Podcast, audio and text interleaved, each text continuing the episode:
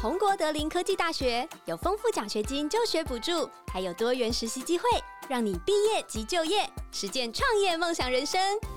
三大学院、参旅学院、不动产学院及工程学院紧密合作旗下凯撒饭店连锁及红国建设集团，持续同步业界创新，是企业最爱技职大学调查 Top Ten。红国德林科技大学是你最佳选择。小暖。欢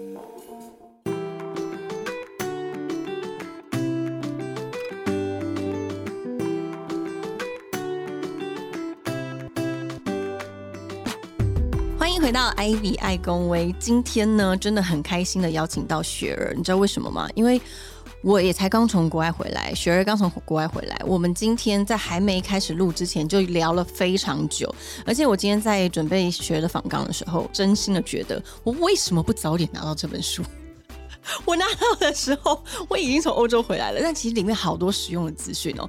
我们欢迎雪儿，嗨，各位 Ivy 公会的听众朋友，大家好！第二次来 IBI 公会了，对，好上次开心哦对上次是跟我们聊一些那个呃奔四的姐姐的一些有趣的人生经验，对然后这次呢，我们要聊你的专场旅游。没错，你你之前这么多的呃著作都没有专门讲到自助旅行吗？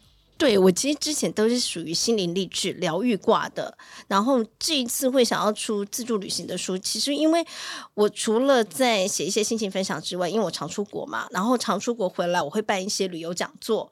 然后每次大家都会问我一些很雷同的问题，基本上十年前问的问题跟十年后问的问题都是一模一样的。然后我就想把这些问题跟大家对于自助旅行的疑难杂症汇整成一本书，所以这本其实有点很是指南书。是你当旅游作家多少时间了？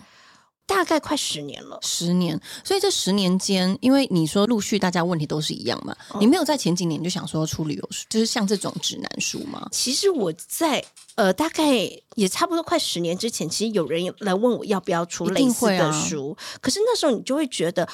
呃，我好像旅行也没有那么厉害，我也才去了几个国家，然后只是很热爱自助旅行。我怕那时候出书就会被一堆酸民啊，就是你被占 被炸这些。可是我觉得我今年可以出这本书，是因为我真的也去了这么多的国家。我今年如果包含了我刚去完，我大概去了大概八十一个国家，八十一个在这十年间，然后这十年间也真的累积了非常多的经验。虽然不能说我是最厉害的，但是我觉得我是很诚心诚意想要跟大家分享，在自助旅行这条路上，我觉得是有 SOP 的。哦有 SOP 吗？对，因为我觉得很多人就是很向往自助旅行，但是他害怕很多心理的压力，然后不知道怎么从何开始。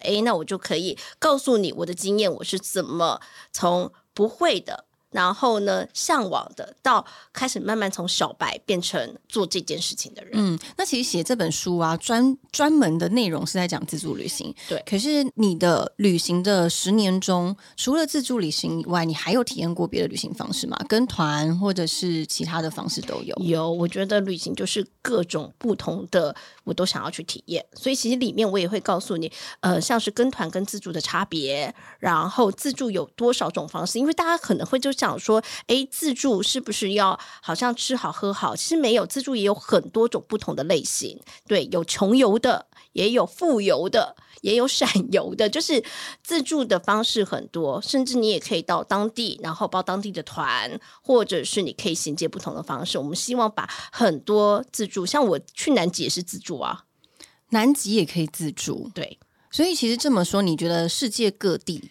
任何一个地方都可以自助？对，其实应该是说，当你学会这些 SOP，其实你即使你不会当地的语言，我也不会西班牙语，我只会 Hola。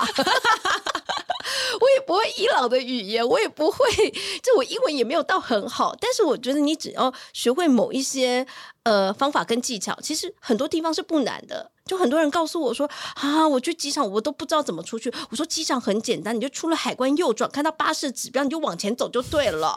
刚开始旅行的朋友，他们真的会很害怕，是因为他没有办法想象，他到一个人生地不熟。第一个是文字看不懂，第二是语言不通，所以会有很多很多的陌生跟很多的畏惧跟恐惧。因为大家都知道，呃，那种害怕都来自于对未知事情的。不理解嘛。对，所以其实等一下呢，再跟学儿聊很多很多关于里面你说大家自助旅行的 SOP 是什么，因为相信爱公威的听众们都很想要知道到底有什么很。简单大概的方式可以让大家知道怎么样去做功课。然后我先想要知道的是，为什么你用那么多旅游方式以后，你觉得自助旅行是你最喜欢的？它到底迷人的点是什么？我觉得最迷人点就是你可以选择几点起床这件事。你是很爱睡懒觉的人是不是？你自己参加过呃跟团旅行吗？对啊。然后他最痛苦的就是大家都要集合起床。对，然后吃。同样的东西，然后就是同样的行程，当然有些是很不错的。但是如果这个东西是你不喜欢的，你不能跳过。嗯，你也不能脱团，对不对？对，因为大家都要集体行动。可是如果当你是自助的时候，你就可以按照自己的喜好去安排你所有的行程。所以自助对你来说，自由是一个你最大的吸引力。还有吗？对我来说，好了，我自己也是一个非常喜欢自助旅行的人。当然，那个自由度，因为我这个人就是有点，我是没有办法被受任何的约束的，所以自由对我来说是很重要。旅行的时候，我一定要自己想要去哪里，我就要去到；我想要吃什么，我就要吃到。然后再者是，我觉得在自助旅行的时候，因为你有那种非常有弹性的自由度，你的呃心胸也会更开阔，因为你不会介意别人怎么样想象你。对，然后在那种陌生的环境，你拥有你自己的自主权的时候，呃，也更能够愿意接收新的事物。你有没有发现？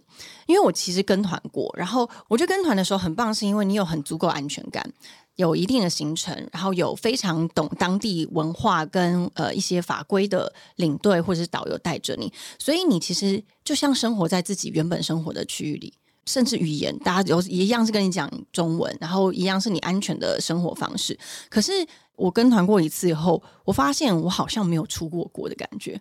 他那个出国感受是完全不一样的。所以我觉得跟团有跟团的好，但是它不会是我想要去看待这个世界的方式。嗯，所以第二个对我来说的优点是自助旅行，它会让我的视野是有我自己内心想要去发现的，所以他的视野的开阔度会更大。你有这样觉得吗？我非常百分之百赞同你说的，因为我觉得应该是说，当你会自助的时候，然后你也，我觉得是跟自己在旅行的那种概念，而且，哎，你也确实，你每次都是自己一个人，不是吗？你都是自己一个人去旅行，哎，对，而且因为你知道，后来旅行的方式是我常常是到了当地才开始规划我的旅程。嗯，哎，我跟你说，我以前是。没有办法像你这样子的。然后我这一次到欧洲三个月嘛，就是爱公威的听众也都知道，这三个月呢，因为在这三个月之前我要离开之，就是我的工作岗位这么久，所以我必须把我的工作安排的非常的紧凑，该做的工作、该交代公司同事的事情，要把它完全先把它规划好，所以我根本没有任何时间来筹备我的旅行。嗯，那怎么办？我只好。我真的是真的，一开始真的吓死哎！因为我真的是只买了机票，跟订了第一两天的住宿。嗯，我到那边以后，在饭店打开电脑才开始查，说我要去哪里玩。而且你知道吗？我觉得老天很就是对我很好，因为我一到罗马的时候，第一站是罗马。我一到罗马的时候，我觉得我就 COVID 了。所以我其实两天是瘫在床上的，然后那个时候你不能动，但是你可以思考，你就在想说，好吧，那我来看一下要去哪里玩好了。所以是到当地我才开始规划旅程，这是我的第一次这么的没有方向。哇哦！然后我就后来发现，哎，会上瘾，会。其实这种会告诉你一件事情，一切都会变好的。因为你知道，你所有东西都已经计划完成，你好像就是照清单一个一个在做 checklist。可是当你没有任何规划，你从现在开始，而且因为我觉得自助旅行有一个很妙，你从现在开始，你的身体、你的心灵都是 free 的。嗯，你可以决定接下来你要吃什么，你明天要去哪里，你下一站你可能可以去 A，可以去 B，可以去 C。你可以查当天的天气，哪一个地方决定要去哪里？我觉得这是一个很棒的一件事。还有，我今天心情不好，我不要出门。哎，那这么说，你的旅游应该都会拉很长的时间，对不对？呃，一次。对我其实很喜欢 long travel，像我。这次去日本一个人，我大概就是十五天，我就只有去了三个地方。我在京都大概待了十天吧，但我出门的次数大概就只有三到四次。代购的前提是因为，因为很多网友他一定会说，哦，那可能是因为我们旅游很多次啦，你也不会觉得说这一次没有玩到会很可惜，你会有这种感受吗？在一开始旅行的时候，一开始旅行一定会有这种感受，就是你会把呃，例如说一天排完五个景点，或者是七个景点，然后只要旅游书上面所有必去的、必吃的、必玩的、必买的，你一定要做到这些地方。这是小雪儿时期吗？对，就是我觉得是每一个在自助旅行初期的人，他都会必须经历的。嗯然后你会把自己搞得很累，然后整个旅程就是，呃，就是你像这样，很像这些绕陀螺一样。对，回来之后，你虽然有成就感，但你还是会觉得啊，希望下次不要这么累。嗯，那你是一开始也是这样子的经历吗？你是到什么时候开始，或是哪一根稻草压垮你以后，你决定你再也不要规划行程了？我觉得就像你刚刚讲一下，就是你已经没有时间去做规划，而且还有一件事情，就是你一个人，或者是你跟你朋友两个人，你们已经没有任何时间，你们就在当下只能去冒险，只能去决定。那那个时候就想，哦，真的，你只要只有在那个 timing，老娘就放开了。那你有没有在这么放飞自我的时候遇到危险的事故？其实蛮长的耶，我我看你的眼神，我还心想说，你有一个很自信，说我从来没有遇到危险的事。好，你挑一个你觉得最最是呃需要警戒大家的哦，我觉得是身体，身体的，对，我觉得生健康吗件对健康，因为有时候我们不太清楚自己的身体状况，我们一直觉得哦，我可以啊，我看起来可以走路啊，或怎么样，或者外面天气很热，然后你是不是在印度？对来跟大家分享那个故事。我看了你的书以后，我吓死哎、欸！我觉得我那时候也差不多快要吓死，因为我从来不知道中暑是真的可以，就是整个身体器官是会坏掉的，然后坏掉了对，已经差不多要热衰竭的那种状态了。你那时候是自己一个人到印度旅行，对，然后那时候刚好是印度最热的时候，我还跑去沙漠，印度热起来很可怕。非常热，然后我还报了两天一夜的骆驼团。对，我还有一个把自己晒晒成仙人掌是吗？对，因为去那边好像就是一定要报个就是骆驼团，然后在沙漠里面拍一些这种啊 对对对对，就是我们一些丝巾在头上的照片。类似的。然后我就一个人，然后我还呃到完旅馆，然后就报完团。可是因为那天晚上，因为那个地方其实常停电，哦，它是一个非常呃不是都市的观光区，是不是？对，而且因为你也知道印度就是你知道吗？有些电力不太好，然后呃，Amazing India。对卫生也不太好，所有东西都没有很好，所以停电怎么了吗？它就是停电、复电、停电、复电，所以我每次一开冷气，好凉了，然后呢，过了十分钟跳电，所以这个状态下，其实你非常容易中暑。我们其实，在外面也是一样，对我们温差大的时对候，，然后我又没有把灌水，其实那个时候你必须要灌水，然后用水浇你自己的头，让你的身体全部都降温。但我没有做到这件事情，我就觉得我整个身体非常不舒服。等我早上起来的时候，我就一直吐，一直吐，吐到之后，我发现我就是拉肚子，我还拉了血，就是一大批血。重对，我的天呐！然后拉完这批血，我还告诉我自己，我要跟我的旅行社说，我今天可能去不了了，要叫我退我这个钱。居然这个时候还在想着这个要退钱这件事，是不是？你那时候心里有一丝丝的觉得我可以去吗？因为我就想说，我都已经报了团，为什么还去不了？我好像身体不能去了，怎么办？我还是觉得我要对旅行社，然后我就找到旅行社的那个老板，我跟他说可能不能去，然后他就看我，我说，那你可以带我去医院吗？他是想说你要我退你钱，还要我带你去医院，然后呢？他就真的带我去了那个印度医院，天呐，应该没几个亚洲人会看过印度医院。对，然后他就看了我的状况，然后就给我一包药，然后叫我接下来就是七天都要喝盐水，嗯，对，然后因为你就就是有点叫什么，嗯，什么离子电解电解对对对对对，就是你太极度的中暑，你必须要恢复你的身体，所以那时候就是呃待了一个礼拜的冷气房，然后睡了一个礼拜的觉，其实慢慢身体就好了。对，嗯那我下次就会告诉我自己，嗯，千万不要再勉强自己了。可是那个时候，呃，因为我相信很多朋友，他可能遇到身体状况的时候，他还是会逼自己持续进行他本来的规划。对我觉得有时候就是人的一个执念，对，你放不下你自己的时候，其实没有人可以救得了你。我是真的这么觉得，而且有时候，当开始你在旅行的时候，你就会觉得我一定要做到什么事情。可是因为我现在旅行很多年，我都会跟他说，没关系，人活着比较重要。是因为因为其实你自己旅行的方式也是蛮危险的吧？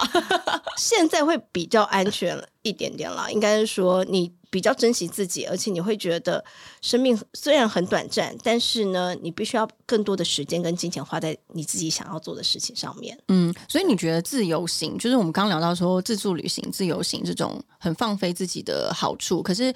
坏处是你必须要时时刻刻关注自己的身体，对不对？而且你要也不是坏处啦，应该说你要更注意这件事。对，你要承担所有的责任，因为其实很多人就说，那你有没有想过很多事情？其实你都必须要想过，你要把很多东西最坏的打算放在心底。对我今天常常那时候出发之前，我最坏打算就是真的可能就会客死异乡啊，这些东西等等。你有写好遗书吗？我是没有写好遗书了，但这个会不会太沉重的疑问？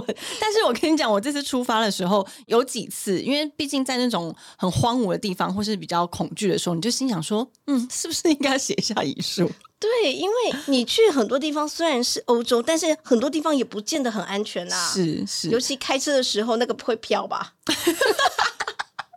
哎、所以你在呃旅行途中这么多，你自己觉得最需要告诫网友的是要注意自己的身体的状况。对，还有什么吗？就是在于自助旅行中，大家一定会觉得非常难的是，你在做了规划之后，呃，你应该有做规划啦，基本上以前都是非常的精实规划，然后到现在，其实我没有办法，应该说我不做规划的前提是我所有的 SOP 都知道，对我遇到事情我会去处理，但是在你还没有刚要开始踏入这个部分，我还是会建议你还是好好的规划做很。细的规划。，对，因为你只要你遇到问题的时候，你才知道该怎么有一些办法去处理它。嗯，对，那我想要跟很多的听众说，就是很多事情能用钱解决的都不会是大问题。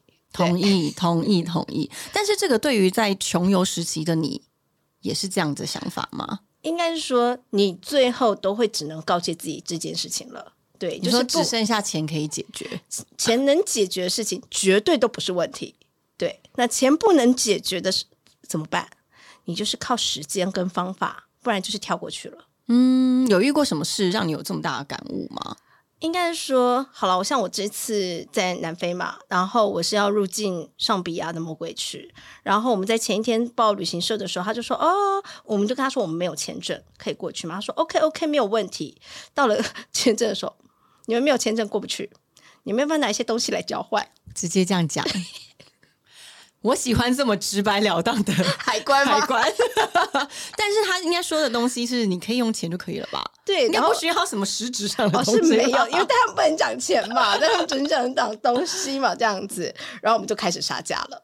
可以杀价，当然可以呀、啊因为他也没有给你一个金额，对不对？，对，然后我们就是不用盖章，然后也没有出境，他就让你等于偷偷放进去跟偷偷放回来这样子。金额高吗？呃，好像一开始跟我们别人跟我说一百美金，后来他跟我说，那我们就说你去问他，他想要多少钱？嗯他说一个人六十块钱美金。我们说啊。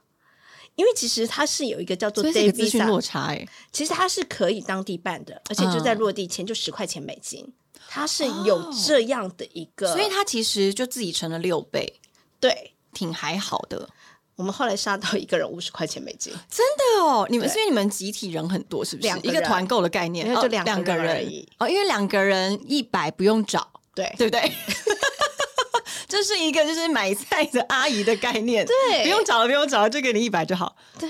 所以其实用钱就可以解决。我觉得很多事情，就像很多人问我说：“哎，那护照在国外掉了怎么办？”我就说：“哦，那你就是先打电话给领事馆，然后问他人到底在哪里。知道了之后呢，就过去办，钱可以解决啊。你只是班机再晚晚回办个两三天，钱、嗯对，所以你护照掉了没有关系。”他说：“那如果我钱在国外全部掉了怎么办？”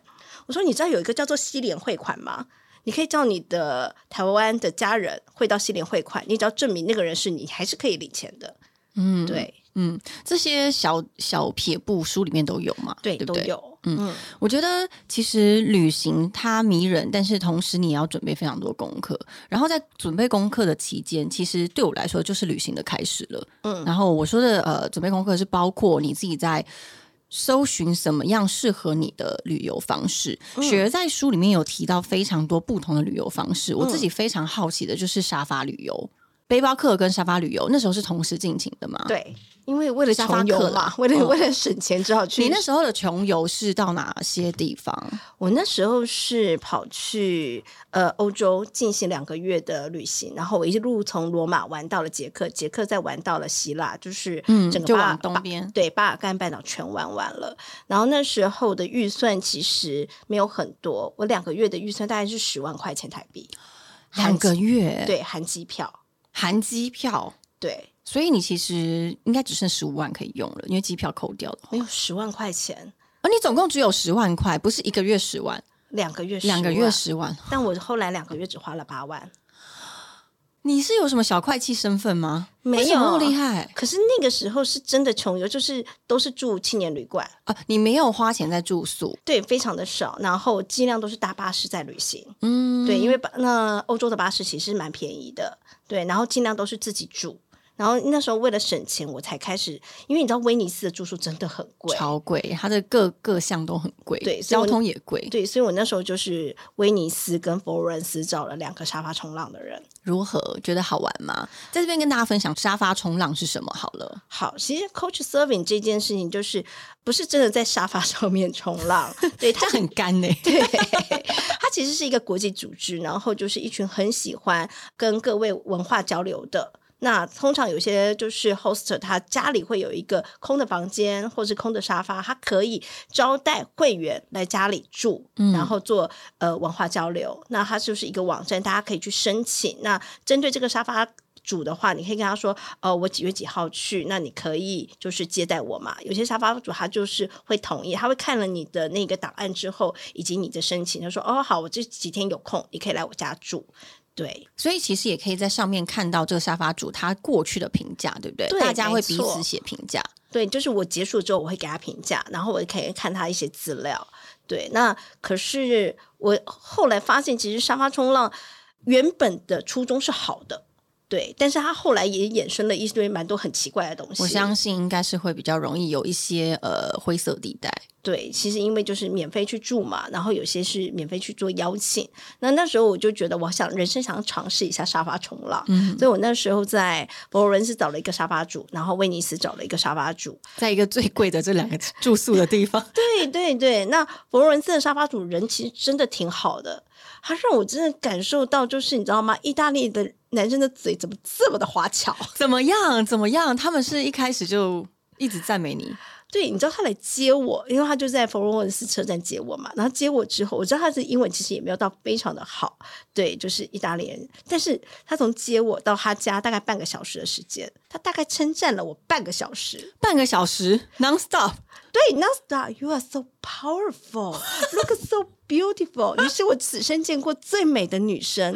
哦，你真的看起来不像三十几岁，你就像个二十几岁的 student。哦，你怎么样？反正他就是从头发，真的很可怕，可以完全赞美你半个小时 non stop，那你那时候的反应什么？其实应该是很开心的，是很开。心，但是有点怪，因为你知道吗？你在台湾你不会接受到，就是一个欧洲男生一直，而且他不认识你，对，他就完全不认识你，还可以一直赞美你，从你的头，然后到你的脚，到你的身体，到就就是任何的穿着都会哦，就一直无止境的赞美。但他是有礼貌的，对不对？对对。然后我就 觉得，呃，好，那那次是你第一次遇到这么呃西方文化的，对我其实有一种非常 culture 的部分。然后到了、呃佛罗伦斯的话，他又是另外一个沙发主的概念。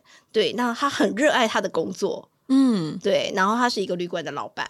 啊，在威尼斯吗？对，在威尼斯，嗯在威尼斯，对，他是一个旅馆工作人员，所以他就我就说他是旅馆工作人员，然后他也当沙发主。对，我也觉得很奇怪。然后我就说，哎那你要跟我们交流什么？他就是交流他的工作。我说，那你喜欢旅行吗？他说还好。那他是喜欢跟大家聊天吗？对他后来就是带我，其实我那我两天住在威尼斯他那个地方嘛，然后我早上都已经走完了，因为威尼斯只能走路。他晚上还带我走了一圈，对我就觉得我人生，他脚又其实也很多上上下下的路、欸，对他脚又那么长，然后我就在后面就跟着，你知道吗？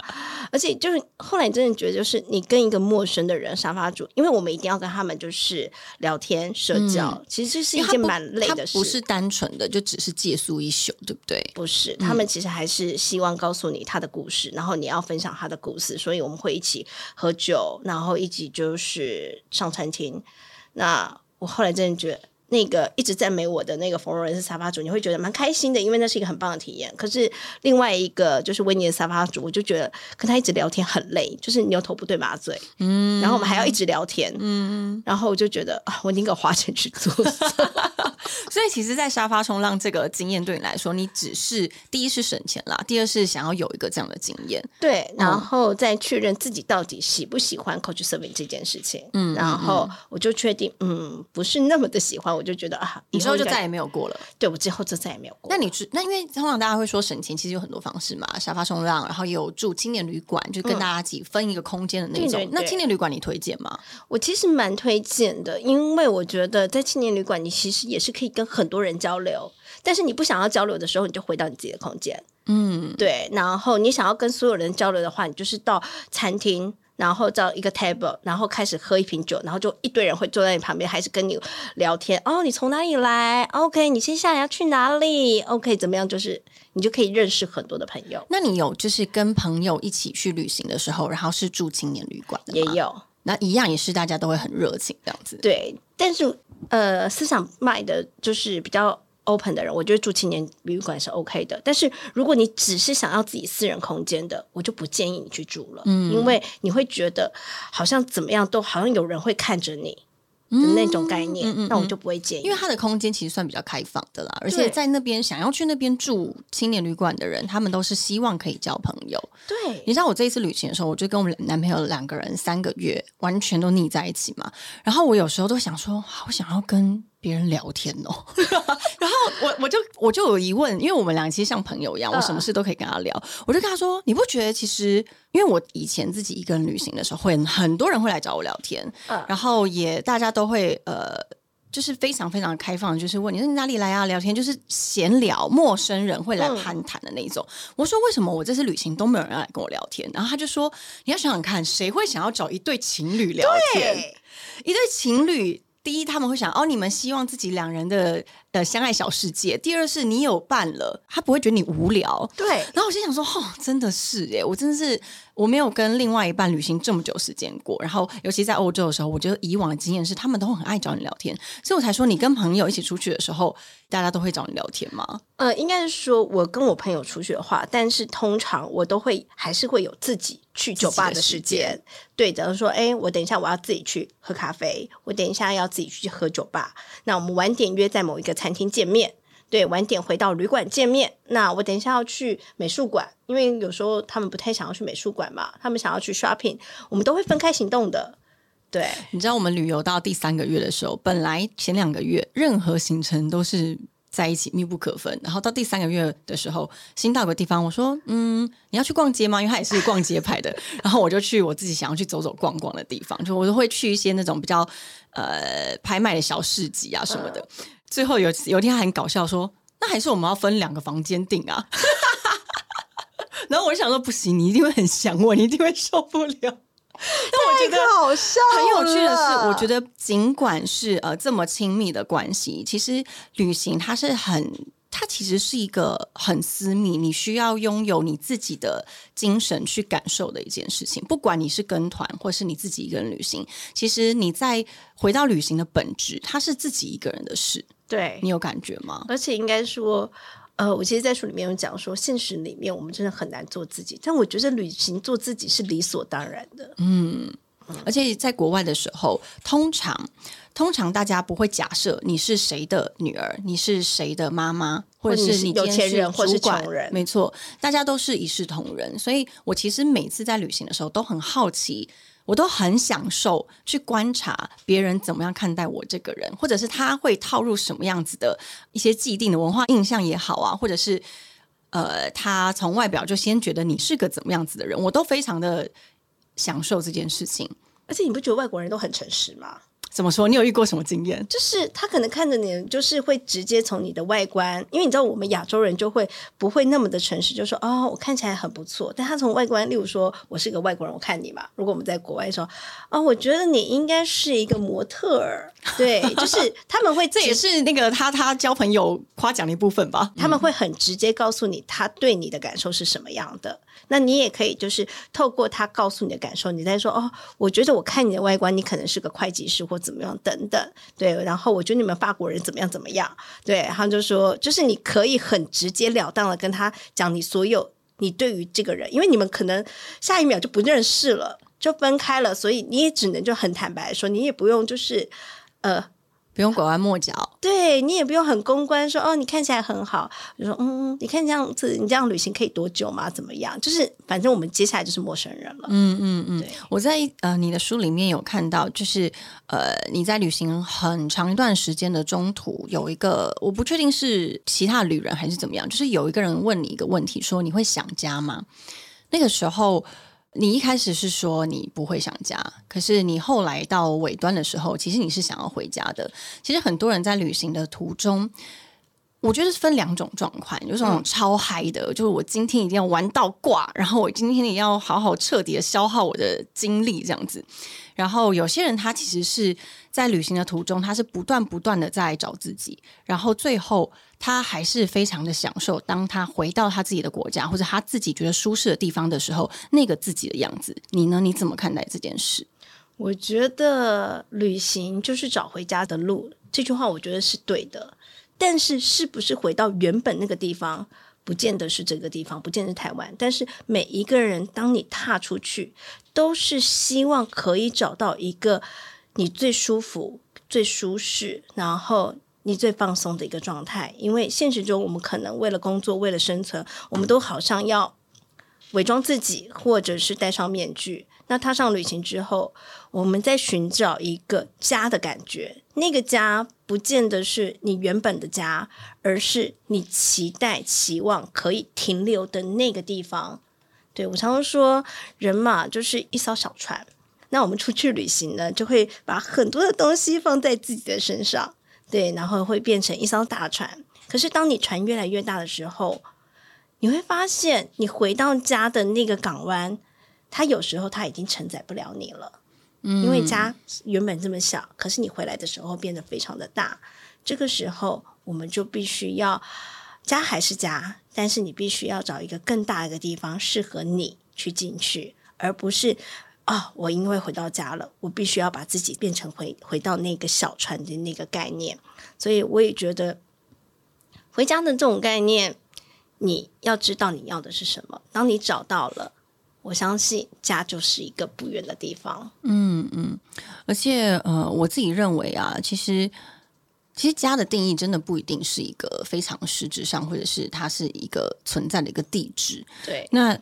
嗯，雪儿在书里面有写说，你觉得旅行的时候是框架外的人生，最终还是要回到框架中生活。对我相信很多人他会有一个解读是：难道我们在旅行中的快乐没有办法带回自己的现实生活中吗？你有这样子的想想法吗？因为我觉得在旅行框架外的生活是你可以无止境自在的做自己，因为那个短暂的东西你不需要把。就像你在国外旅行的时候，你不用想到现实，你想要刷卡就刷卡，回来再面对现实，这样吗？对你想要干嘛？呃，应该是说你在做任何事情短暂的，例如说很疯狂的喝酒，然后很疯狂的熬夜，那就是那两三天的事情，或者这一个月的事情。可是你回到现实，你不可能把这些东西完完全全的都带回到你原本框架里面生活，因为你有家人，你有外在的眼光。这些东西等等，但我觉得快乐是可以带回来的，因为 memory 很重要。是对，我觉得为什么要去旅行，就是这些 memory 永远都是在你的脑海里面，它不会像是一个包包或者是一个东西，它是一个实体的。但你当你想起你曾经做过那些事情，然后你做过的一些冒险，你就会想着，我真是人呐，此生无憾的那种概念。我觉得其实旅行的意义真的有非常多种。我自己认为啊，我我为什么很喜欢到处旅行，是因为我想要让自己不是存活在只有自己想象中的这种生活方式，我想要看看其他人怎么样过生活。嗯，所以在每一次旅行的时候，我不会排非常非常紧的行程，因为你自己在自己国家生活的时候，你不可能每一天有很多的计划。对啊，你其实真的就是忽悠着想要干嘛就干嘛，就是你在过生活。所以我也就是推荐听众们，如果你有机会安排自己的旅行的时候，是可以拉长一点时间，然后就像雪儿一样，今天不要出去也可以去。他去东京十天才出门三天，就是我觉得其实。旅行的魅力跟我觉得最有力量的是，你感受到了世界各地的每一个人，他们都用他们的方式在生活，而且他们也可以有。快乐，他们也可以有呃，他们觉得舒服的自在的方式。那哪些东西你想要带回来呢？都可以，你只要觉得适合你自己的，你觉得只要呃你自己想要去向往跟学习的，你都可以把它放进你的生命里，而不是你今天回到家了以后，你是重新归零，你又回到那个不快乐的自己。我觉得旅费这种东西，你能够把它变成你自己身上的养分，是最有值得的事情，尤其是呃回忆。雪儿带爸妈出去玩，我觉得你你们去蒙古上一次，我觉得很厉害。你爸妈本来也是跟你一样这么有冒险精神吗？其实没有，是被你带出来的。呃，我爸爸比较喜欢旅行，我妈妈就是不爱旅行。对，但是我觉得看我这样子一直旅行，他们也会觉得，嗯，好了，就是有时候是被我怂恿嘛，然后也是带出去这样子。那像我带我妈出去旅行，就是你知道吗？就是刀光剑影这样子。很多人呢都会说，要呃带家长出去旅行辛苦的事，他们常常会觉得，呃，因为毕竟到一个年纪，他就会觉得，哦，我待在这边很舒服，很棒啊，我每天还可以去市场跟谁聊天啊什么的。他们会有一个不想要踏出自己的很棒的舒适圈的这种感受。但是为什么你还会想要带他们去旅行呢？像我们小时候，爸妈喜欢带我们出去嘛，就是看着哇，发生什么事情是水库什么东西，带我们去动物园认识动物。那这个是我们小时候的感觉。但我带我爸妈去旅行的时候，我仿佛看到了小时候我是他们的角色。然后他们跟我说：“哦，哎，这个日本的米很好吃呢，哦，这个东西很便宜呢，啊，我们在台湾卖很贵，这个只要二十块，怎么样？”对我觉得，当你看到他们就是感受那个异国文化的不同，然后并 enjoy 在那个地方，虽然有些呃还是会坑坑绊绊的一些吵架，但是我很 enjoy 他们在。像小时候我们的那个表情，他们也是那样子的一个表情。嗯，因为其实对于他们来说，呃，应该是说，我觉得人呐，其实呃，会想要待在自己创造出来的很安全的环境里，是很正常的事情。对，但是有时候真的需要一个推力，或是一个拉力。你把它，它那个窗户一开了以后，其实小鸟就是可以飞出去的。没错。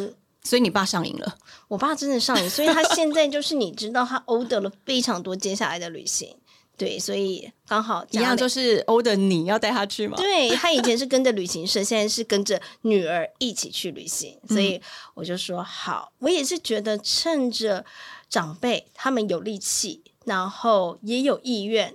我觉得身为儿女，真的是可以带他们去世界走一走，是对，然后让他们看一下不同的文化跟风景。回来之后，他们也会一直嘴上可以跟别人说，有东西让他们说是很重要的。真的，我觉得我妈在跟别人说嘴，或者跟其他亲戚说说嘴的时候，那个眼神是多亮的，屁股是多翘的。可是一定有很多人说，可是带父母出去的时候很辛苦很累，你怎么样去平复这个？疲惫呢？我以或者一定会很多吵架，一定很多吵架。我前几年，然后第一次、第二次带我妈出去旅行，我真的每一次旅行，我都是我的那个拳头都是握紧的。这么紧绷是非常紧绷，我那好几次我还哭了，我真的很想要捶墙壁这样子，然后我想要就是买了机票直接把它送回家那种概念，对，因为你知道老人翻起来的时候是非常翻的这样子，而且你平常习惯一个人旅行，应该对你来说又落差更大。对，而且因为你也不能对他生气，像朋友我还可以放生，怎么可能放生妈妈？毕竟他从小到大都没放生你，对，你还想要在旅行放生我妈，然后我妈就是你自己跟我回家去。然后呢？那你中间怎么办？你自己怎么调试？你就只能跟自己调试说，我们跟我们的父母生长在同一个环境里面，所以我们已经磨合了十几二十年的脾气，所以你知道怎么对待他，他也知道怎么对待你，你们不会互相踩彼此的雷。可是到了国外之后，又是不一样的事情喽。因为大家都会有自己的生存模式，对不对？对，尤其是他已经有他的一个既定模式了，那他可以在台湾容忍你，你也可以在台湾容忍他，但到了国外不是这回事，他不要就是不要。所以最后只能有一个人让步，嗯，就是我了，嗯，对，好，你不要，那我们不要去这个地方，你不想要，好下不要下车，那你就在车上待着，对，这个东西不想吃没关系，哦，想要吃泡面，我让你吃，对，就是就是尽量，因为后来我觉得带父母出去旅行有一个概念，就是这是他们。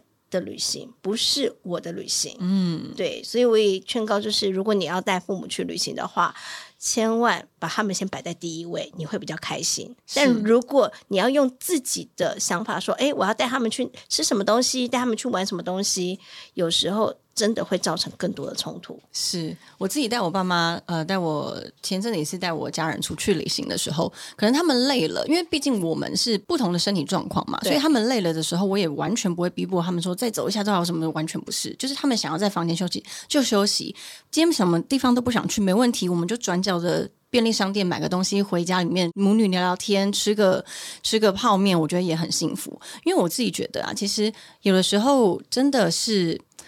虽然我们还在同一个同一辈子，可是它就是一个因果循环。嗯，就是小时候我们这样子被好好的照顾，其实。也不是说我们现在有能力了，或是怎么样，一定要回报。我觉得不是，它其实就是一个很自然而然发生。我在旅行中感到快乐跟幸福，我也希望我爱的家人也可以感受到如此的快乐。其实单纯而已。所以，如果呃，听众朋友们，很多听众朋友都会跟我说，他们想要逼爸妈一定要出国啊，干嘛干嘛干嘛，然后怎么讲都讲不通的。但是，我觉得很多时候，你其实可以用一个想法，你不用告诉他们说，哦，这个国外有非常多好看的东西啊，吸引人。东西啊，你其实只要跟他们说，因为我爱你，我想要让你感受到我看的东西，其实他们会接受的。对，而且你不用硬逼着他们。去喜欢你喜欢的东西，没错，没错，对，因为大家的感知都不一样。对，但是如果例如说像我妈就是比较喜欢比较朴实的东西嘛，我妈客家人，朴实的东西比较简单的，对，不是那么奢华的。对，就是如果你在桌上帮她放一个一百块钱的呃饭跟一千块钱的饭。我妈吃一千块饭吃的，你知道吗？会念个三个小时。吃一百块钱饭，哦，怎么会这么好吃？你知道她喜欢什么，你就给她她喜欢的东西。是是是，我觉得其实呃，应该是说旅行真是带给我们很多很多不一样的生活的体验，甚至包括跟家人也是。所以学了这本书呢，里面。除了写了自己的自助旅行，后面还有蛮多，就是你跟家人怎么样在旅行中的相处。那这本书其实我觉得很棒的是，它不是单纯在写一些旅行的游记，它是。很有料的，它的料是包括，它还有告诉你哪一个网站可以做什么样的事情，做哪些功课，所以我才说为什么我这本书没有早点拿到，我应该就这本书带到国外去，然后直接上照他的 SOP 来做那个自助旅行的这些规划。但是大家都不迟，因为这本书呢，请大家可以好好的仔细的阅读，里面有非常多呃雪儿在十几年来的旅行的经验，跟他还有很多。硬实力的分享，对，所以我们真的节目很开心能够邀请到雪儿跟大家我也好开心可以跟艾比哦，你也才刚回来不久，不是吗？对，而且我之前我之前在问雪儿好多好多问题的时候，我心想说，其实我们都是这么忙，我们真的就是把自己丢到那个环境里，再好好的去发掘吧。对，有时候功课也不一定要做的很多，对，大概的做一做。雪儿的书读好了以后，你就可以出发了。对，希望大家每一次出发都有意义。好了，谢谢雪儿，我们下次见喽，拜拜，拜拜。